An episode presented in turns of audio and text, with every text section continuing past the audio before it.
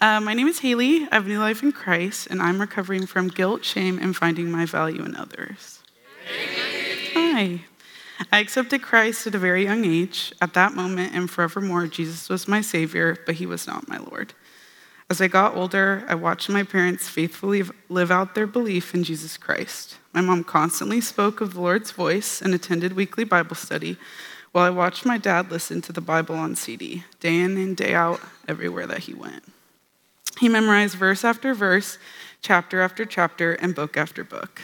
My parents constantly gave more than they had to others, and that was the work of Jesus within them.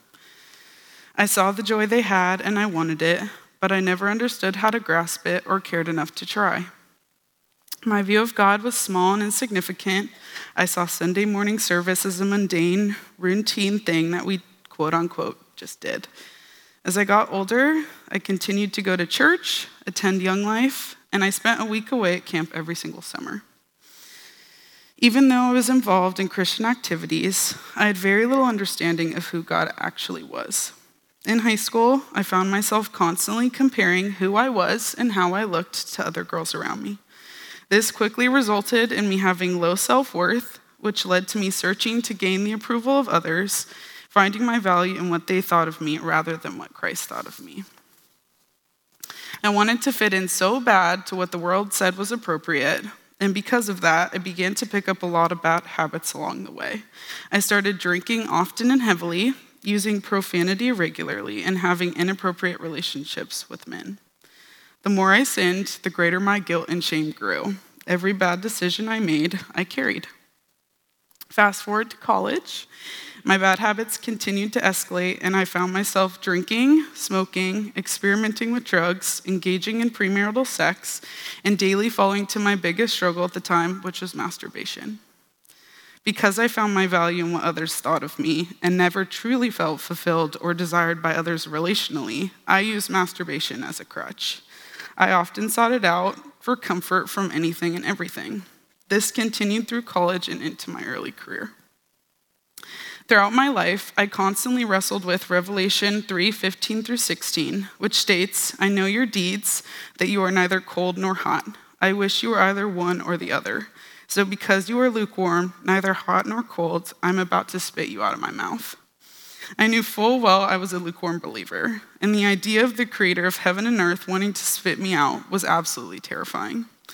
At this moment, the Lord began to change my heart without me even knowing. I began praying that the Lord would give me the strength to end my current relationship if it was not His will. This is something I had never done before. Fast forward a few months later, I found myself at the end of my first 40 day sugar fast and free from the bondage of my dishonoring relationship. After this relationship ended, I was ready for some real change. I began pursuing membership at Watermark and ended up giving my verbal testimony to a sweet sister in Christ named Mandy. Many tears, and about a half an hour later, I finished. She followed up by asking me the famous million dollar question On a scale from one to 10, if you were to die today, how sure are you that you're going to heaven? I told her I was an eight because I know I have eternal life through Christ Jesus, but I struggle so terribly with guilt and shame. She followed up by asking if I had ever heard of Watermark's recovery ministry, Regeneration. I was immediately offended by her suggestion. um, however, she continued to tell me she had been praying all week that the Lord would reveal to her exactly what I needed, and she believed that it was Regen. My heart immediately softened, and a few months later, I walked through the doors of Regen for the very first time. My first night here, however, was absolutely no walk in the park. They spoke heavily of confessing your last 2%, whatever it may be, because there is healing and freedom in Christ alone. I was overwhelmed. There were many weeks that I almost walked out because of the crippling anxiety I was experiencing. But God, by the power of the Holy Spirit, kept me coming week after week. Shortly into my time at Groundwork, he brought me my now best friend, that one godly friend I had been praying for and so desperately needed. Looking back, the Lord used that sweet, God fearing friend of mine to teach me how to confess and step away from sin and what it looks like to be held accountable when doing so. Um, it was not until I was in my step group with women who were also regularly confessing their sin struggles that I realized the truth of James 15 or sorry, James 5:16. Therefore confess your sins to each other and pray for each other so that you may be healed. The prayer of a righteous person is powerful and effective. I took refuge in confession and prayer because I felt the Lord mending my heart and bringing me relief from my guilt. I began to fully understand the freedom that can only be found in Christ. The Lord revealed to me in step 4 inventory the truth of Romans 7:18. For I know that nothing good dwells in me that is in my flesh, for I have the desire to do what is right, but not the ability to carry it out. He then showed me in step 5 confession, the absolute healing power of confession and prayer. This was the pivotal moment in my recovery where I was finally able to remove the backpack of guilt and shame that I had been carrying around my entire life. I finally knew what it was like to be fully known and fully loved by Him and by His body. I was no longer hiding my sin, so it no longer had dominion over me. In step nine, amends, the Lord showed me His absolute sovereignty over all. As I began to make amends, no matter who it was or what sin I was owning up to, the Lord softened the heart of every person that I spoke to. Throughout every step within the process, the Lord, bit by bit, broke down the worldly image I had created for him and rebuilt it with the truth of his word. My life now, after recovery, looks incredibly different than it did before. I now understand what it means to find true freedom in Christ and have a personal relationship with Him. I am now free from the deep sin struggles that shackled me for so long.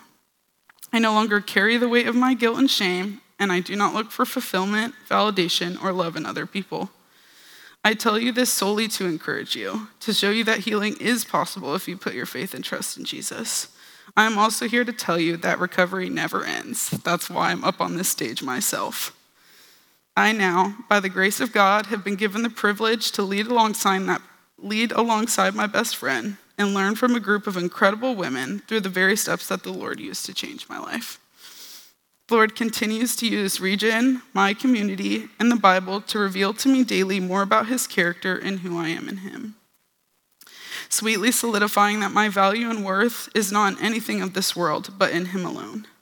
Psalm 8, 4 through 6 says, What is mankind that you are mindful of them, human beings that you care for them? You have made them a little lower than the angels and crowned them with glory and honor. You made them rulers over the works of your hands. You put everything under their feet. I used to be someone who felt such guilt and shame over my poor decisions that defeat constantly ruled my mind.